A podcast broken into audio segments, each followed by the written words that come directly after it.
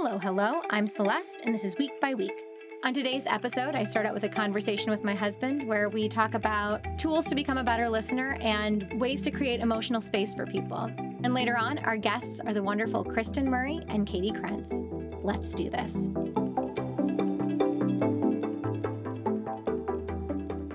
Something I've been thinking about a lot recently is how we're often so quick to, when hearing a story that someone is sharing with us, listen for the similarities and listen for the places where you can go, yeah, me too, or that reminds me of a time that this happened to me.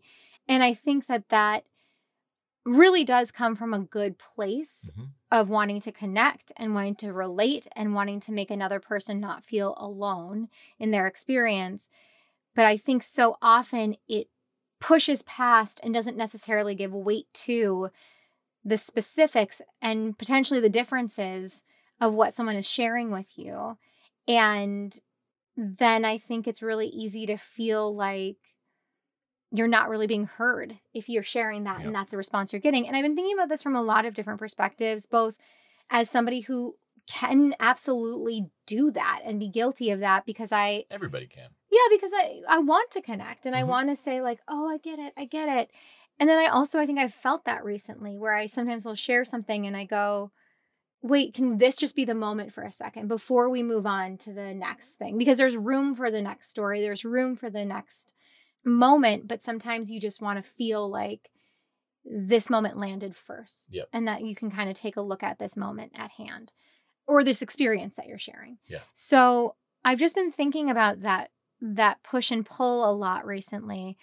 And I wanted to kind of open it up to you on a practical level and ask what do you think are tools or things that you personally, just to even make it specific, could try to be a more compassionate listener? Yeah, I mean, this is something that I have really thought a lot about in the last few years in, in the context of our relationship. Mm, But I think that my, I'll just do it, go right to it. I think my Mm. most practical trick or thing to try at the top of the list is ask a question first. mm. Don't jump to your own Don't jump to your own thing. Ask a question first. assumed understanding. Right, or your of the assume thing. understanding of it. Mhm, Ask a question about some aspect of it because mhm, you'll do two things when you do that, mhm, in my mhm. experience. You give them an opportunity to go a layer deeper or add more specificity Mhm. or create a little bit more room for emotional expression Mhm. from that other person so Mhm. that they get the feeling that they've had more room to Mm, share with you more fully what that experience was like for them. mhm, And in asking that question and giving them that space, you can then listen a little bit more specifically to Mhm. those specifics. And you can say, Do I have something that actually really resonates or Mhm. actually really connects me with empathy to that person and what they were describing? Or is it not what I my knee jerk thing was? mhm, It's actually something deeper, something different than what I was going to Mhm. respond to quickly. mhm. Because I think, especially in intimate relationships, you know, friendships or romantic or whatever intimate relationships you have in your life, that's when you really start to jump to the assumptions Right. or I know this person, I know what they're going to say, I know generally how they think about the world. And so I'm kind of presuming Mhm. that I know where this is going. Mhm. And that only leads to pain typically. And it, Or just missing each other. Yeah. I mean, pain well or uh yeah missing or each just other or just missing the opportunity to go deeper co- together mm-hmm, you know Mhm. it can be painful but it mm. also can just be you know a missed opportunity and that's too bad too but i know? think that the i guess there's the two places where i would say pain because it's the feeling of not being received not feeling heard Yeah. but it's also that you start to lose the mystery of the other person yeah and that i think leads to in my opinion in my experience that's how some of the flame starts to move away from your relationship Mhm, you know mhm. again whatever type of relationship it is, Yep. but the the heat the importance of the relationship because you could have this relationship by yourself in a room like, you are assuming you already know what this person's going to do yeah so but Yeah. I, I think like bringing it specifically to pregnancy or fertility or parenthood I think this is a place where it can get so painful because it's so intimate. Yeah. These topics are so intimate. And on one level, it's really great because as you start to open up to people about these topics inside of that umbrella of themes, you realize how many people have had very similar experiences. And you realize how much that there's really a community out there for you. So that's beautiful. Yep. But I think that because the stakes are so high and because when it is happening to you and something is scary or something is hard, even if it's happened a million times over, it also feels like it's never happened to anyone because it's never happened to you before. It's your life, it's your family, it's your identity. And so it feels raw in a way that I don't think you can even anticipate. Yeah. And it's so fundamental. Mm-hmm.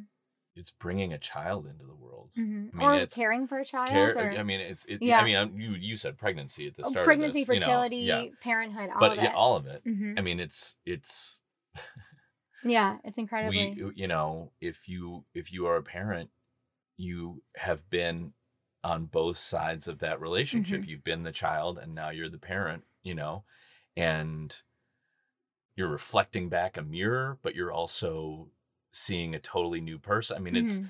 it's so complex yeah. and it's so specific i'm just i'm just piggybacking Yeah. onto what you said there's so many levels to it and aspects to it that it's always unique Yeah. Yes. I think something that I've learned more, or it's been really solidified for me in a different way since becoming a parent, honestly, since going through my pregnancy, is the power of when I'm sharing with somebody, somebody just going, wow, that sounds so hard.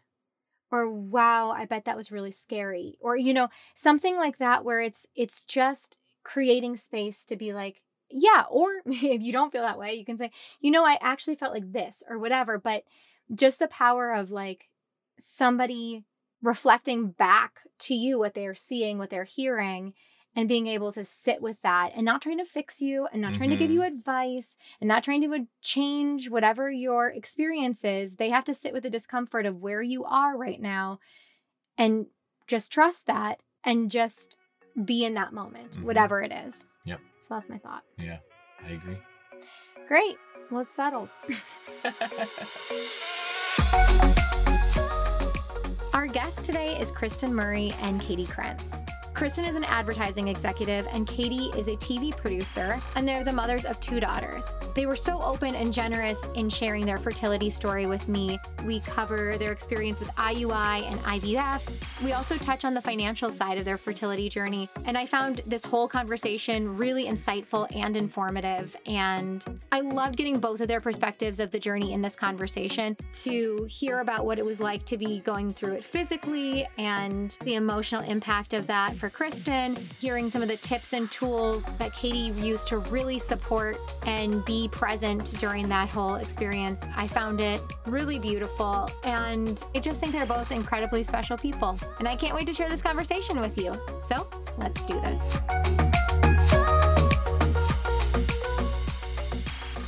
To start out, do you mind telling me a little bit about yourselves? I'm Katie Krentz. We live in Los Angeles. I am a TV producer and I'm married to this wonderful woman, Kristen, who's also on the podcast. And we have two beautiful daughters who are one and four. I'm Kristen Murray. I'm married to Katie. I work in advertising at a advertising agency in Playa del Rey. Been living out here for about 16 years. Previously, I from Detroit, Michigan. Will you tell me a little bit about your fertility journey? We'll start really broad and then we'll kind of hone in on the specifics. Yeah, so Katie and I were married for about three years when we decided we were ready to have kids. You know, I will say there were a lot of discussions. We didn't just jump in one night, but we were missing a, a pretty main component to make children. Luckily, my work has some fertility benefits, which is something I was very grateful for. So we we went to them first and our my insurance to find out who do I I didn't even know who to talk to. We had to find a fertility doctor I talked to my OBGYN and got some recommendations, but we we started off going the route of IUI.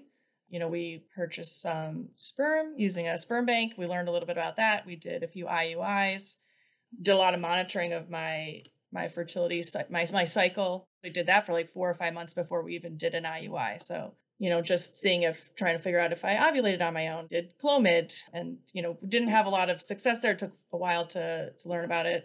I'm always surprised, especially when I got more in tune with my cycle, how much I didn't know or how hard it actually is to track or get the timing right. But it's wild to me that there's not more education about what that Mhm. actual cycle looks like or how there are really only a couple days a month that you can get pregnant, assuming your cycle even is a month. Mine's long. So it's it's really interesting as you start to get more information on that, I think. Yeah, even the amount of I mean, I was going to doctor appointments a couple times a week, which, you know, just to go in there, do an ultrasound, find out, you know, how much was growing.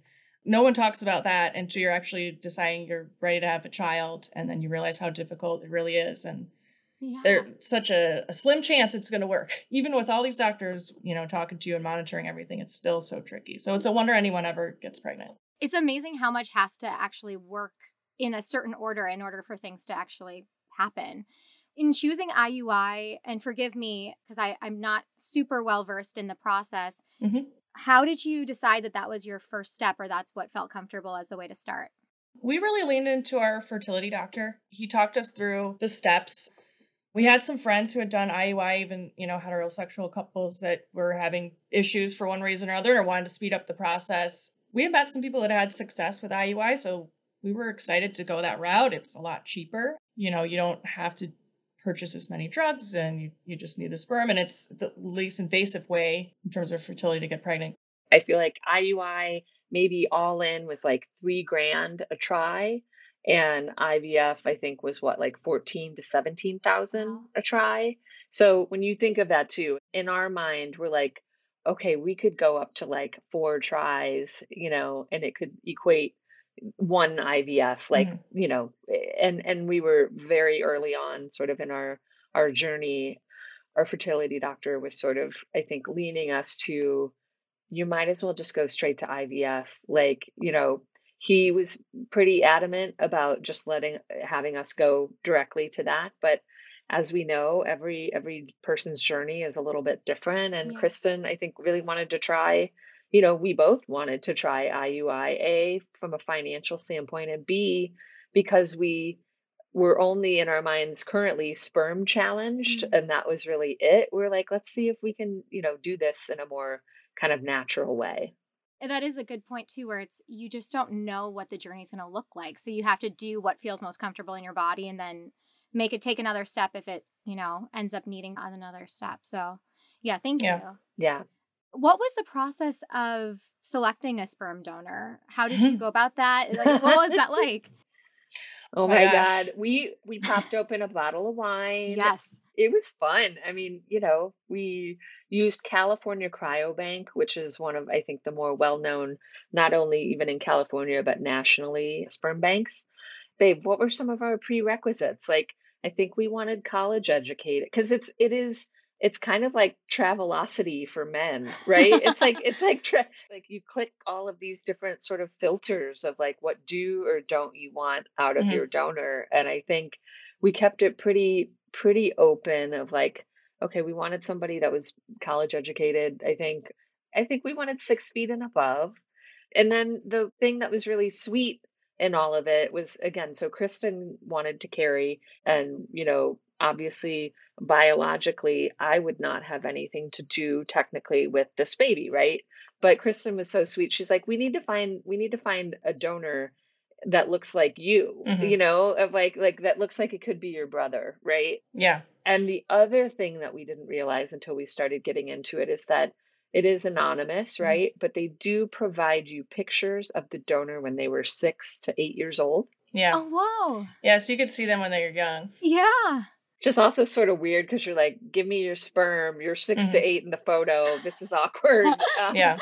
but yeah like so we had two different donors though right babe Yeah, we did, and we did have fun with it because how often do people really get to like dig into the the details of somebody's history, family history before they select a partner? You know, you sometimes you meet, you don't know all those things before you fall in love or decide to have a kid. But one of the biggest things, aside from you know education, height, and all that, was their medical history, which Mm. that's right things that was really important to us because knowing I know most of my family history and we wanted to make sure we weren't doubling up on things. I have a grandma that had Alzheimer's so we really wanted to make sure because we can see all this data that we would go with somebody that doesn't have immediate family members with those those same conditions so that we could try to give our future children a, a better shot of not, you know, having things that are going to lead towards something like that, which was really hard too because when we read about the donors, it tells you how they if they've lost family members how they did so it's an emotional journey. We learned if they lost parents and at what age and how. And so it was really emotional to read through all these things uh,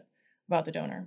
It was like a 10 page document for each donor. So, like, if you, once we whittled it down to maybe our top 10, then we really dug into that medical history. Mm-hmm. And it's like a 10 page PDF, tiny little grid, line, line, line, line, line of every possible ailment, cancer, dysfunction or anything and they have to not only click it for themselves but yeah for their mother father both sets of grandparents and then aunts uncles cousins it's wow. it is so thorough and honestly like again you know when you when you think about you know we're we were lucky in this way to be able to kind of really drill in and and some of the people the donors that that we really loved did have heart health and dementia and alzheimer's and so mm-hmm. they they got pulled out and then you know, other kind of more rare genetic disorders and things like that. Again, you know, and look, we understand that this can be controversial for some people of that we quote unquote might be playing God in this moment, but because we are a queer couple that this is how we are able to get pregnant, mm-hmm. like to be able to have this amazing benefit of yeah. this document that why why would we want to bring a child into this world that you know had all of these health issues against them? So yeah it was it was very emotional it was really difficult. We got like down to like a couple and then you have to then decide how many vials of sperm you need or you think you'll need because you may run out of that donor. Like the donor only has x number of vials of sperm on call uh, like in the locker uh-huh. for anybody to purchase and so what did we end up doing, babe? Like eight or nine? I think we bought eight of our first donor. We used all eight on our first IUI tries. We did four, and the, our doctor used two vials per IUI for you know the, the greatest chance. And so, you know, getting to our fourth IUI was a pretty emotional time. Yeah. We met a, a same sex couple that had just done their fourth IUI and it was successful. And we met them right before we were going to try our fourth or debating whether or not we were going to do a fourth and it it felt like a sign that like let's try one more before we go into the IVF route. Looking back I think I was I was scared of doing IVF I wanted to try IUI one more time but our fourth didn't work out. We now know that it was all it was all meant to be because we ended up we had to get a new donor. So we went and we found a new donor who looks even more like Katie. You know, we're really thrilled with that. We moved on to IUI, and I think we bought we only bought like four vials. It's about eight hundred to a thousand dollars per vial. Yeah. Wow. We spent close to eight thousand dollars for the eight vials for the the donor that did not work. Wow. Yeah. And then more for moving on to IVF. Yeah. Wow. Correct. Will you talk to me a little bit about the emotional journey of changing course and deciding that it was time to try something new? I can remember after the IUI didn't work on our fourth time, I went into our fertility doctor, just, you know, and, and I was, I think I was there for just a blood draw, but he pulled me into his office because he wanted to actually like, let's talk. Mm-hmm. I can remember every second of that meeting because I'm gonna cry probably right now, but like I might too, honestly. yeah. I think he he had already kind of hinted to us we should go to IVF and and he's like, you know, IVF is is where we need to go. And I just I just lost it he asked me once I calmed down, like, you know, what is it that's making you cry? And I honestly, like, I couldn't answer him. I think, you know, we had known maybe a couple people who had done IVF, but not no one in our immediate circle. I didn't know anybody had really gone mm-hmm. through it. You maybe you see things in television shows or you hear about it a little bit, but it it seems so far of anything I'd ever imagined for our fertility journey. It sounds invasive. You have to trust a lot of people and it was just scary. It was daunting. And my fertility doctor said that to me. He's like, right now, this sounds really scary. Once we even roll into this within the first four or five days, it's going to be a lot less scary. The minute you walk into the bubble, it's all going to be okay. And I think that's really why I wanted to talk with you today because for me, that was actually true. Mm-hmm. Once I mm-hmm. picked up my drugs for the first time and did my first shot, it was a lot less scary moving forward. It's really interesting because, as you said, like, I think we conceptually know all of these different methods to get pregnant or all the complications that can happen. But then when you're going through it, I had uh, different circumstances, but I had a really heavy bleed for my first trimester throughout the entire trimester. Wow. And it was really scary. And in that moment, I realized like I'm constantly being told how many people are going through similar experiences, but I have no idea who to reach out to and who to talk to about yeah. this. Yeah. And so I think that there's kind of a sobering aspect of this where you go, it's so prevalent, but I just feel so alone. And so I love that you've started to kind of share your story and connect with people on that because you realize how many people have something similar, something that goes, oh, it's like this for me, or, you know, I, I relate to this somehow. Mm-hmm. What has it been like starting to talk to people about your experience more? Ever since, you know, when we had our first child and we've gone through all different kinds of complications, I just, I have needed so many people in my life and our team. And we have, you know, we, we talk about our team and how they've helped us so much the more we've talked about IVF and what that we've gone through it, we have so many people that come to us for, you know, people that we don't even really talk to that much that are, you know, that they're going through it, that they went through it at the same time as us, and they, you know, wish we could have t- been talking together. That the minute you open the door, people rushing in to talk to us or ask us questions. You know, they need advice about an acupuncturist, a fertility doctor. You know, did you use a doula? You know, just mm-hmm. he has so many questions, and so we just want people to know that we seem like people they'd want to talk to. We're open to it because it's tough and nobody's journey is the same. We understand that. Right. Sometimes it's hard to talk to people that are on the other side of it. I found that to be true. Yeah.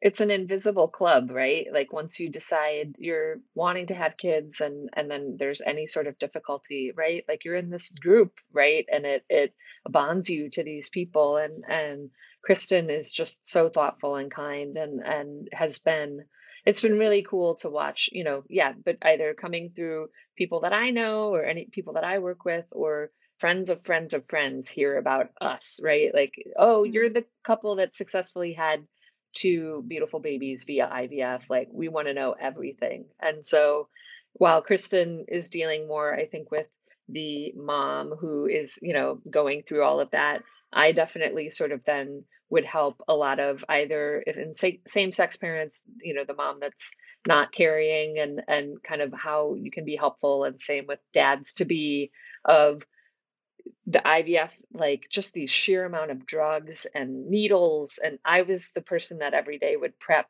you know, prep everything to like mm-hmm. have all of the vials and all the needles ready and all the gauze and, you know, be able to inject. And it made me feel like I was being helpful and also like giving me sort of a little bit of control of like i've got this i want to help you right and because kristen obviously is putting her body through this and you know putting so much on the line for our family and i'm not going to get choked up but like yeah that mm-hmm. you know you want to find those little ways that you can contribute and help and and ivf journey for a couple it really is a test. It's a real big test of just like the number of appointments, the number of, you know, injections and and then from a financial standpoint of like you have to be really on top of talking about money with your spouse or significant other because it, you know, for us it was like basically the decision of we always knew that we wanted to have children and we knew that financially we were going to be in a different situation than all of our straight friends. And so we spent a down payment's worth of a house in order to get two children and we are so happy for that. But it was a big kind of trade off.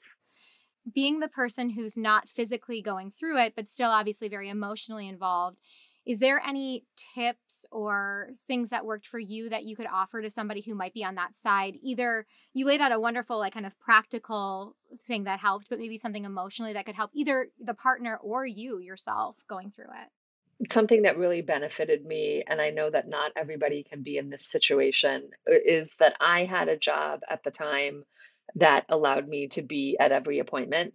Mm. and different couples have different ways of dealing that like you know a lot of times uh, the woman is just going alone to her appointments right? And and sometimes the spouse is coming and you know we'd be sitting in those fertility waiting rooms. And like oftentimes if things were maybe not going great you'd see both people there.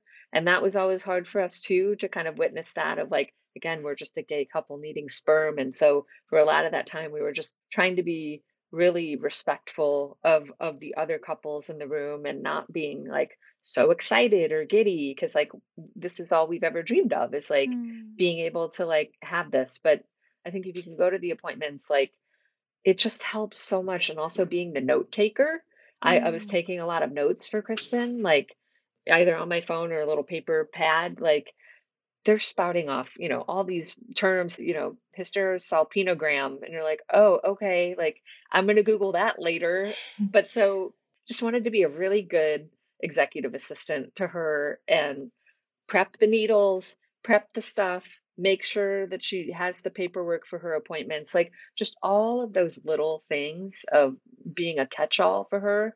It was an honor to do it.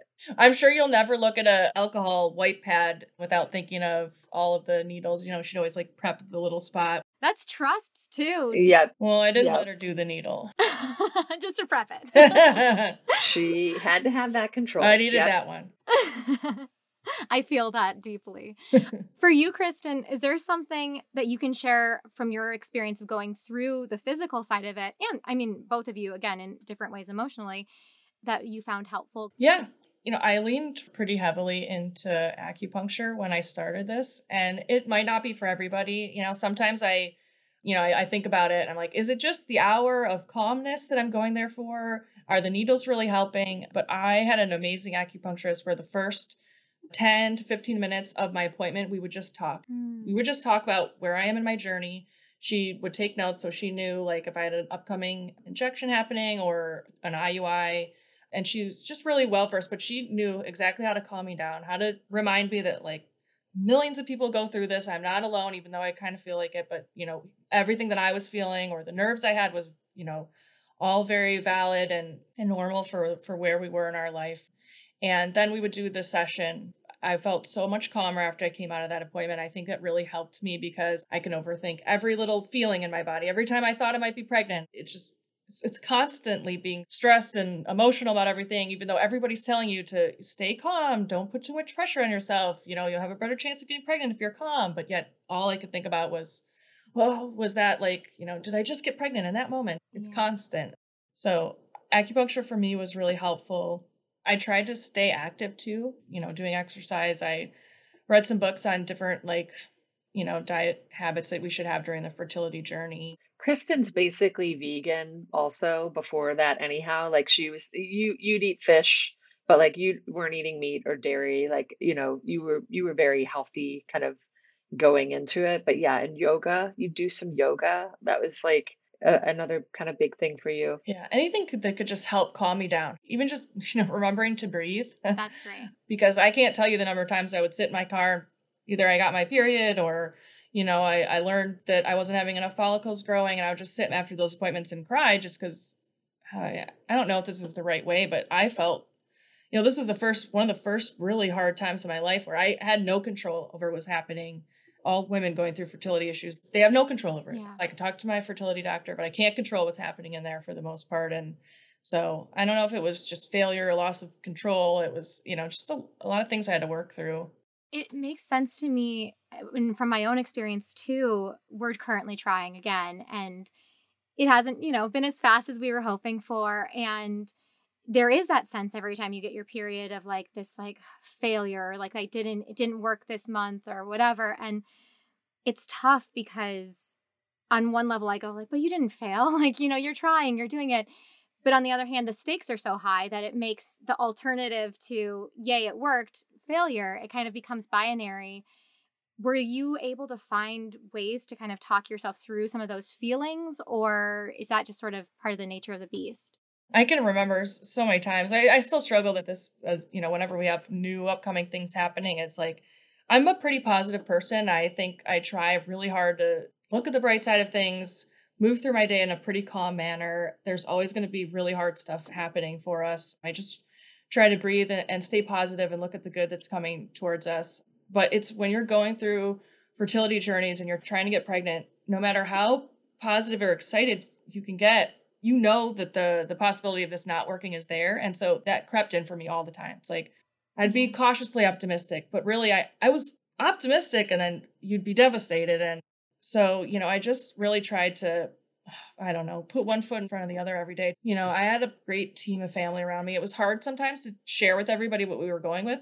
I talked to my mom and our friends and my sister. I can remember one time I started my period after an IUI, and one of my girlfriends happened to call and she was driving around in her car and she's like i'm coming to pick you up and we just drove around and listened to like 90s music i think maybe even katie might have like messaged them to say like come get her and that helped yeah yeah i would try to make a point of like at the end of the day just talking to kristen because like i'm i'm pretty perceptive. I know my wife. I know when she's hurting and when she's sort of shutting down a little bit. And so it was always just like giving the space at the end of the day to kind of talk a little bit and and just make sure that like she knows how grateful we are you know as a family of, of what she's doing and and reminding her like let's just take it a day at a time a meeting at a time a task at a time and until you're pregnant and until you have the baby you don't have that and it's just yeah, yeah. it's all consuming and and i think in the middle of of the iuis and those not working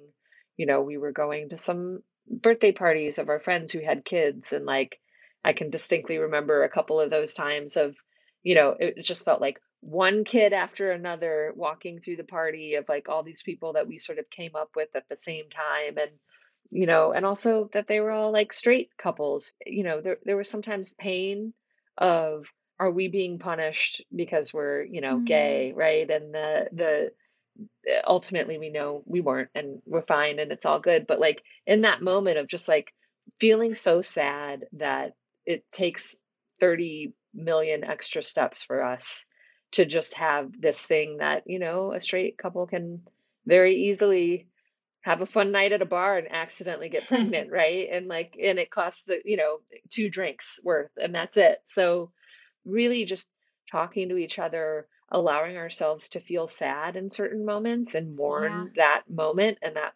time.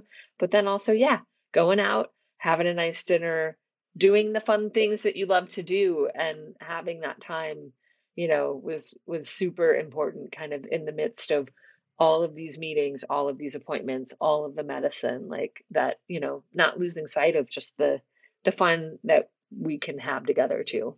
Yeah, connecting to that aspect of yourself and yourselves as a relationship and figuring out how you can still find that. Mm-hmm. Yeah. Will you take me back to then the process of starting IVF and, and continue us on your fertility journey? Yeah, after we made the decision to start IVF, we took the correct turn at the right time. And while it was scary when I was sitting in the doctor's office and that's the direction that we were going in, you know, I, I came home maybe feeling a little bit defeated, but you know, I knew that we had to do a couple things. We had to get new sperm. And so I remember, you know, just going back on the website, our previous sperm donor that we had purchased, there were sold out of that particular donor, which in turn I think was a good thing. I'm glad we didn't just go back because it could have been the sperm and mm-hmm. and my eggs just didn't didn't jive, whatever. We found a great donor. I think I remember I think I, I searched for a while. I remember showing Katie this donor and I was like, he looks like you guys could be related. like I was so excited and the medical history all checked out. So we checked that box, we found that sperm and then we really we started right away. I, you know, the doctor, I think I went and had another meeting. We ordered, we did all the drug ordering. I remember going to pick it up. It was a really big bag. I grabbed the bag. I went directly across the street to a restaurant and had a glass of wine with my bag of drugs sitting with me. And I was just like, just breathe but this is going to get us to our babies, which is ultimately we, what we wanted. And between the time I picked up the meds to when we found out I was pregnant was maybe like 37 days. Like it was pretty fast. Oh, wow. Again, not everybody's journey is that way, but I didn't know that it could all happen that quickly. I think I took birth control for like four days just to like regulate my period. And then once we were ready to go, I think it was like 20 days of the meds and they're monitoring me pretty regularly and we had a very successful egg retrieval for myself. I probably did maybe a couple extra days of the medication that I don't know that we should have done, but ultimately I think they pulled like 32 eggs. Wow. Which is not everybody's story and I've sat with so many friends and close colleagues that that didn't have the same outcome and so we're very we're grateful for what we had, but I'm trying to be super mindful that that doesn't usually happen.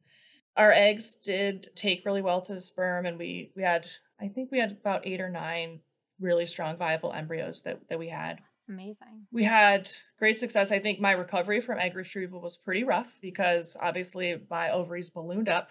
Oh, It took me a while to recover. We had big decisions to make with our doctor at that point because they could do two one of two things. You can do a fresh transfer where they fertilize the eggs for, you know, maybe a week, 5 to 7 days, implant you right away. But your body has to have recovered from the egg retrieval enough before they they feel like they do that because otherwise you can have ovarian hyperstimulation syndrome Mm. which they really try to monitor you for because if you get pregnant all of your hormones can keep growing your your ovaries can remain or grow larger which we made the decision. I was feeling okay by day 5 we were really excited. We decided to go with the fresh transfer. We were very fortunate and grateful that about 9 days later we found out that we were pregnant.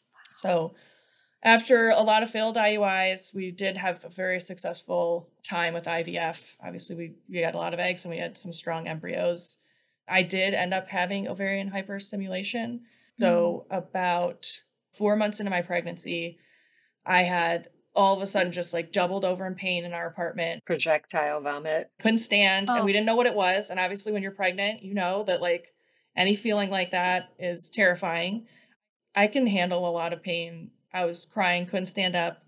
We went in the middle of the night. I don't know that we picked the best ER. It felt like it was on my back, potentially by my kidney. Katie had recently had kidney stones, so I'd seen that. Oh, brutal. They could not figure out what it was. I was in the hospital for three days. They were monitoring baby, and she was good. Good. I think I got out of the hospital and maybe like four or five days later, when I could finally like walk again, I went to my OBGYN and they did one ultrasound and they're like, Your left ovary this big. Put me on bed rest. He's like, You can't go to work anymore. I was also in the middle of a new business pitch at work. It was a very stressful time. So I worked from home for pretty much the rest of my pregnancy. Once I was working from home for a while and a lot less travel stress, I started feeling a lot better. Two years later, when I tried to get pregnant again with our, our one year old, they found out that my left ovary had twisted and pretty much shut off. Like, I don't grow follicles, I don't produce any eggs out of that ovary anymore. I'm really lucky because that could have been a, a fatal situation that it, it pretty much burst. Wow. My ovary was like bumping into all my other organs. So it was difficult, but we got our baby girls and everything worked out. Yeah. How scary, though, to go through that. I'm really sorry, but I'm glad it worked out ultimately. So, you had your now four year old, and then when did you guys know you were ready for a second, or what was that process of gearing up for another round of this like? I have siblings I'm five and 10 years apart from, and that was kind of a big gap. Kristen has a sister that you're two and a half years apart from, and we kind of knew that we wanted to have, you know, siblings that were close in age. So we were just kind of coming out of like the blackout mode of like new baby on our first child, and it just so happened to be what, September of 2019? Like, if we would have known what was coming, right? It's good we didn't know. Oh. It's good we didn't know. Yeah. Yeah, no, it's great. We didn't know. But yeah, we it was again the first try, right, babe? Yeah, I think when uh, our oldest was a year and a half, you know, you start doing the pregnancy math. You know, depending on what you're looking for in your family dynamics, you know, we, we were trying to get them to go to school together for a few years here and there during, you know, elementary and high school. I got to go to school with my sister in high school for two years, which I was grateful for it. I think you go through similar life stages together. We were ready. The embryo transfer, for, if you have frozen embryos, is actually pretty easy. I think that from the time we went into our first doctor appointment to when we found out we were pregnant was maybe like 20 days. Now you have two babies. That's so amazing. We do. We do. Is there anything about the experience of IVF that you feel like is a misconception or you wish people were more familiar with? One thing we were kind of blindsided by was the egg retrieval process. Maybe we were told, ah, like take a day off, like just one day. I, you know, I always told friends and people I know now uh, that are kind of potentially going through egg retrieval, I'm like, give yourself a week. Like, truly give yourself a week for your body to heal and recover again with what Kristen went through with, you know, with her egg retrieval and the state of her ovaries kind of after that. Yeah, I think they said for every egg that's removed, it releases fluid, right? And so if she had 36 eggs, I mean, the amount of fluid released from that, it's uncomfortable, it's painful. It's it's something that needs, you know, time for healing and and rest. And I think obviously we're in a different world now where virtual working is so much more acceptable but we were getting pregnant during a time where it was still butts and seats in offices every day and and so i feel like that was sort of a thing that nobody really told us about of like the egg retrieval day itself and what kristen would be like and then the week uh, after mm-hmm. i feel like yeah for people if they can take the time to be able to take more days off or be able to work from home for that. And then if you're working for a company where, you know, you're getting insurance through your company or however you have insurance to check with them, more and more companies are starting to provide fertility insurance. You know, obviously the, the more we talk about it, the more that it's going to become a more regular thing. My company, I think at the time, if you pick a fertility doctor or center or clinic within a certain group, you got maybe $10,000 lifetime help with fertility. Since then, I think they've actually increased it to 15K. Obviously, it's not going to cover everything, but it certainly helps. You can use it for medications, although our doctor recommended you don't. And this is a tip that my doctor told me. And, you know, somebody could refute it. I, I'm not a doctor or a pharmacist, but, you know, if the drug companies know that you're billing your insurance, they may raise prices and eat mm-hmm. up your lifetime max fertility coverage. So we we kept ours to all of our appointments, any treatment in the office. We were fortunate enough to be able to pay out of pocket for the the medicine, but that's a pretty big undertaking for people. So absolutely. A couple times you've mentioned your team. Will you tell me a little bit about who your team is composed of and why it's important to have a team around you? My immediate team, I mean, Katie's obviously shared how she, you know, really is always wants to be a part of everything that we go through you know, when you're trying to get pregnant, it can be very lonely. And so knowing that Katie was there with me as much as she could be and would talk to me, try to get me to explain how I was feeling. A lot of times I can't. I still can't do that always. Um, if she sees I'm going to get upset about something or if, if something's bothering me, sometimes I can't articulate it, but she's always there to ask. Outside of the two of us, I leaned into my acupuncturist a lot. She was my therapist and my acupuncturist. She really helped me to just calm my body, calm my mind, remind me that you know people go through this that everything i was feeling was totally valid and that one of the hardest things is is just time right? So you can do it you just got to keep putting one foot in front of the other. And then i did a lot of yoga when i was pregnant and my yoga instructor became our doula. We still wanted to have like a hospital birth but i really i'm somebody likes to really have a good understanding of what's happening at every moment. And i had heard that you know if you're in the hospital obviously you don't have a nurse sitting by you at any point. Um, and so just having her there where she knew exactly where I was in my pregnancy by the different type of moan that I was making, which I thought was really interesting. That's amazing. Our second birth was during the pandemic where we couldn't have the doula with us, but she was on the phone. And so at the peak of my contractions, she was listening to me and she said, Oh, you're like eight centimeters. You know, if you want an epidural, this is the time to do it. Make, you know, just tell them you want it now and, and don't wait another minute because it's going to take them time, you know. So just talking to me through it leading up to it, understanding what different types of massages Katie could do on me or different positions I could be in to help have the baby drop as quickly as possible. And remind me that this is a once or twice in a lifetime opportunity. Mm-hmm. Try not to miss it. We had battery powered candles, like aromatherapy sprays. We made playlists. We tried to really like have a calm environment in the hospital and bring our babies into that. I love that it's a good reminder that you can customize these experiences. We think of birth, I think sometimes we get so cookie cutter about what that might or might not look like. And so it's so great to be able to be like, bring in your favorite music, bring in what's going to relax you because boy, it's wild. Uh, yeah. There's nothing like it. Yes. We remember the song that our first daughter came out, you know, into the world too, right? And like that song's forever going to have a, a, kind of a deeper meaning for us. And, and, you know, those little yeah, just trying to sweeten life in any way you can in those yeah. moments. Yeah. And then the other part of the team, I think, is like we are very lucky to have a really kind of core, close group of friends who, for our first daughter, they were allowed to come into the hospital and like, you know, be with us and bring a snack. And, and we had, you know, a meal train of like people bringing us food sort of that week or two after. We're very grateful and lucky to have parents who could be there in that first month, you know, with mm. with us and and I think that's sort of the other key piece of the team of just like friends who were checking in on us and, you know, making sure we were okay and it was a really beautiful new time, right? Mm. We just I can just distinctly remember looking over at Kristen after she had delivered our first daughter and our daughter's in the little like bed in between us like in the hospital room and we both were just like oh my god. Like, what do we do now? Like we're just like one of us needs to stay awake and just watch her. Because she also was yeah. the baby that instantly day one would bust out of the swaddle and like pull it up over her face and is just like oh. breathing into swaddle blanket and i was like oh my god. At one point i was like katie or i think you even rec- you're like i'll stay up because i couldn't there's no way i could sleep unless i was staring at that child. Yes.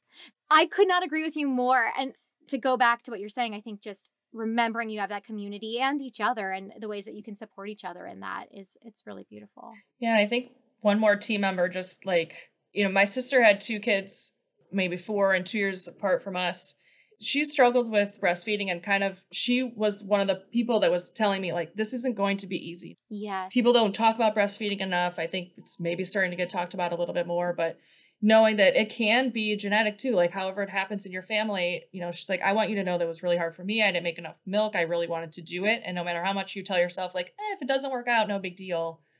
No matter how much I told myself that, I, I wasn't listening to myself. Yeah. I didn't make enough milk. And that was something that I really had to work with a postpartum therapist, uh, like getting over the breastfeeding and the the stress and the trauma that I had from that, wanting something to work so badly, and it just didn't work for me. Even though I told myself going in like, I'm okay with formula, no big deal. It just again was one of those moments that I couldn't control. Yeah. So having her to help me through it and to remind me like same thing, you're doing everything you can. It's you're you're fine, and it's okay to look to to other avenues to feed your kid.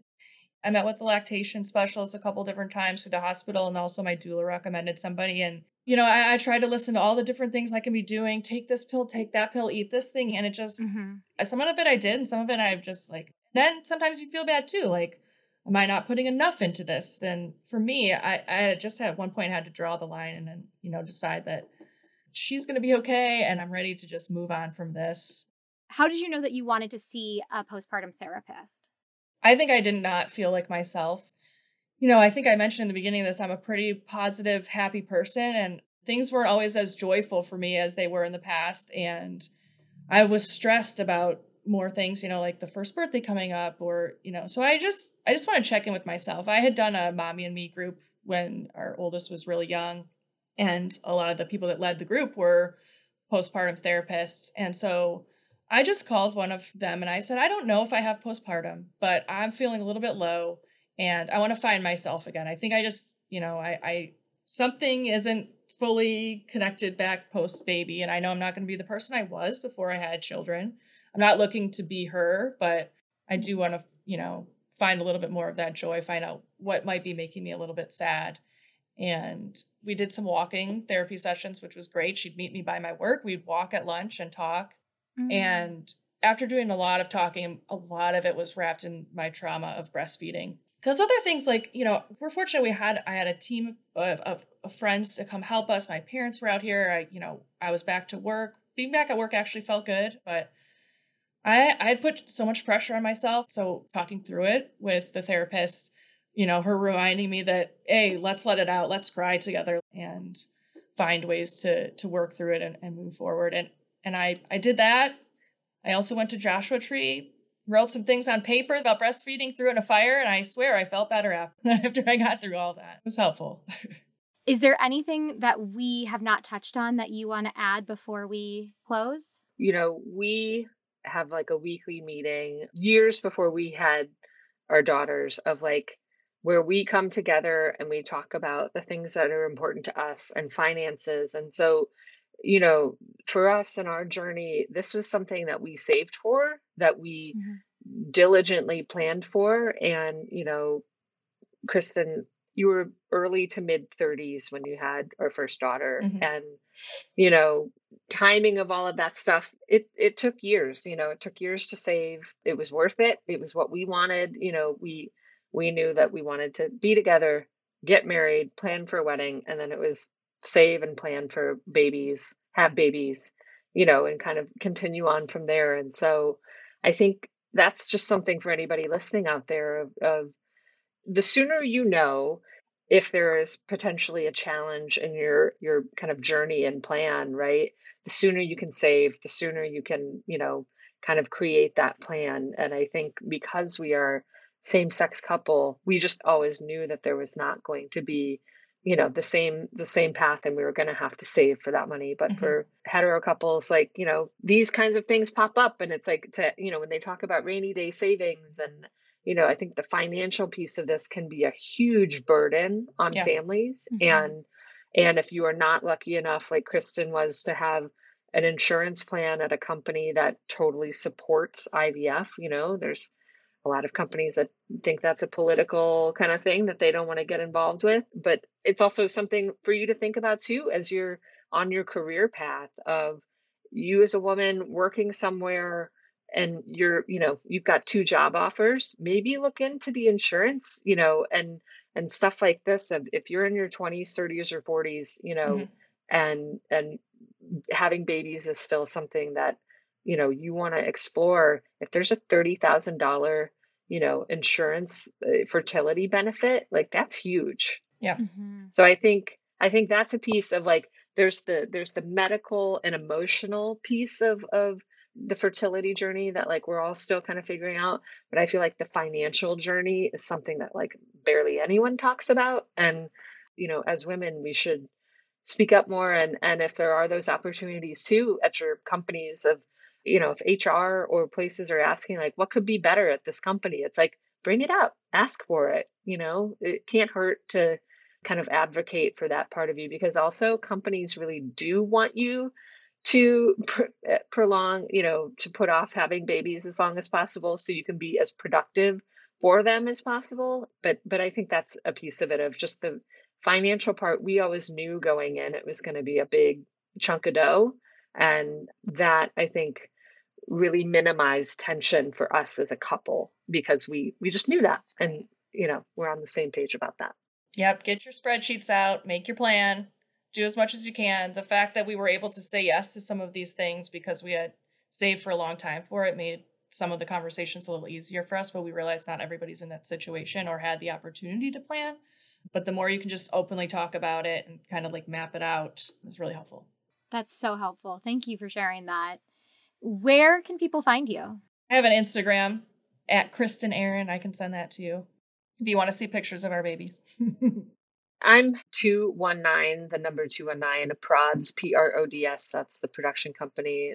Follow at 219 Prods to see what I've got going on when I'm not parenting. And I have to say, one final plug for Kristen. Kristen is known in Southern California and LA and friend groups for putting together the best postpartum birth kits. Like, you know, what is it? Padsicles. Uh, yeah. Uh, all yeah. these oh, little things essential. that she curates this sort of thing that like now once somebody gets it, they're like, oh, I got all these gifts after baby was born, but yours was the only one I used. And so if anybody needs a kit put together, Kristen Murray is amazing at it. Oh, you're sweet. I've just done it for yeah some some friends and family, and I, I like putting gifts together for people because I found those things to be so helpful from the recovery of you know your, your ice packs and your Tucks pads and all that. Even to breastfeeding comes you need a lot of stuff for your your bra pads and creams and you know all all different kinds of things. So yeah, yeah. that's that's just been something fun I've I've helped friends with. That's incredible. Thank you both so much. I love loved talking to you. Thank you, Celeste. Thank you for what you're doing too. Yay! Thank you so much.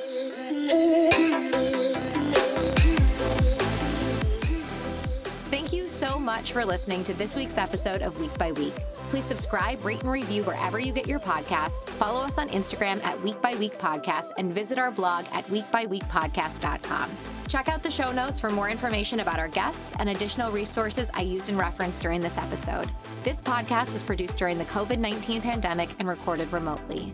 Our show today was produced by me, Celeste Busa, Dave Hill, and Douglas Sarine, and produced and edited by Colleen Beasley. Week by Week is a Gumption Pictures production.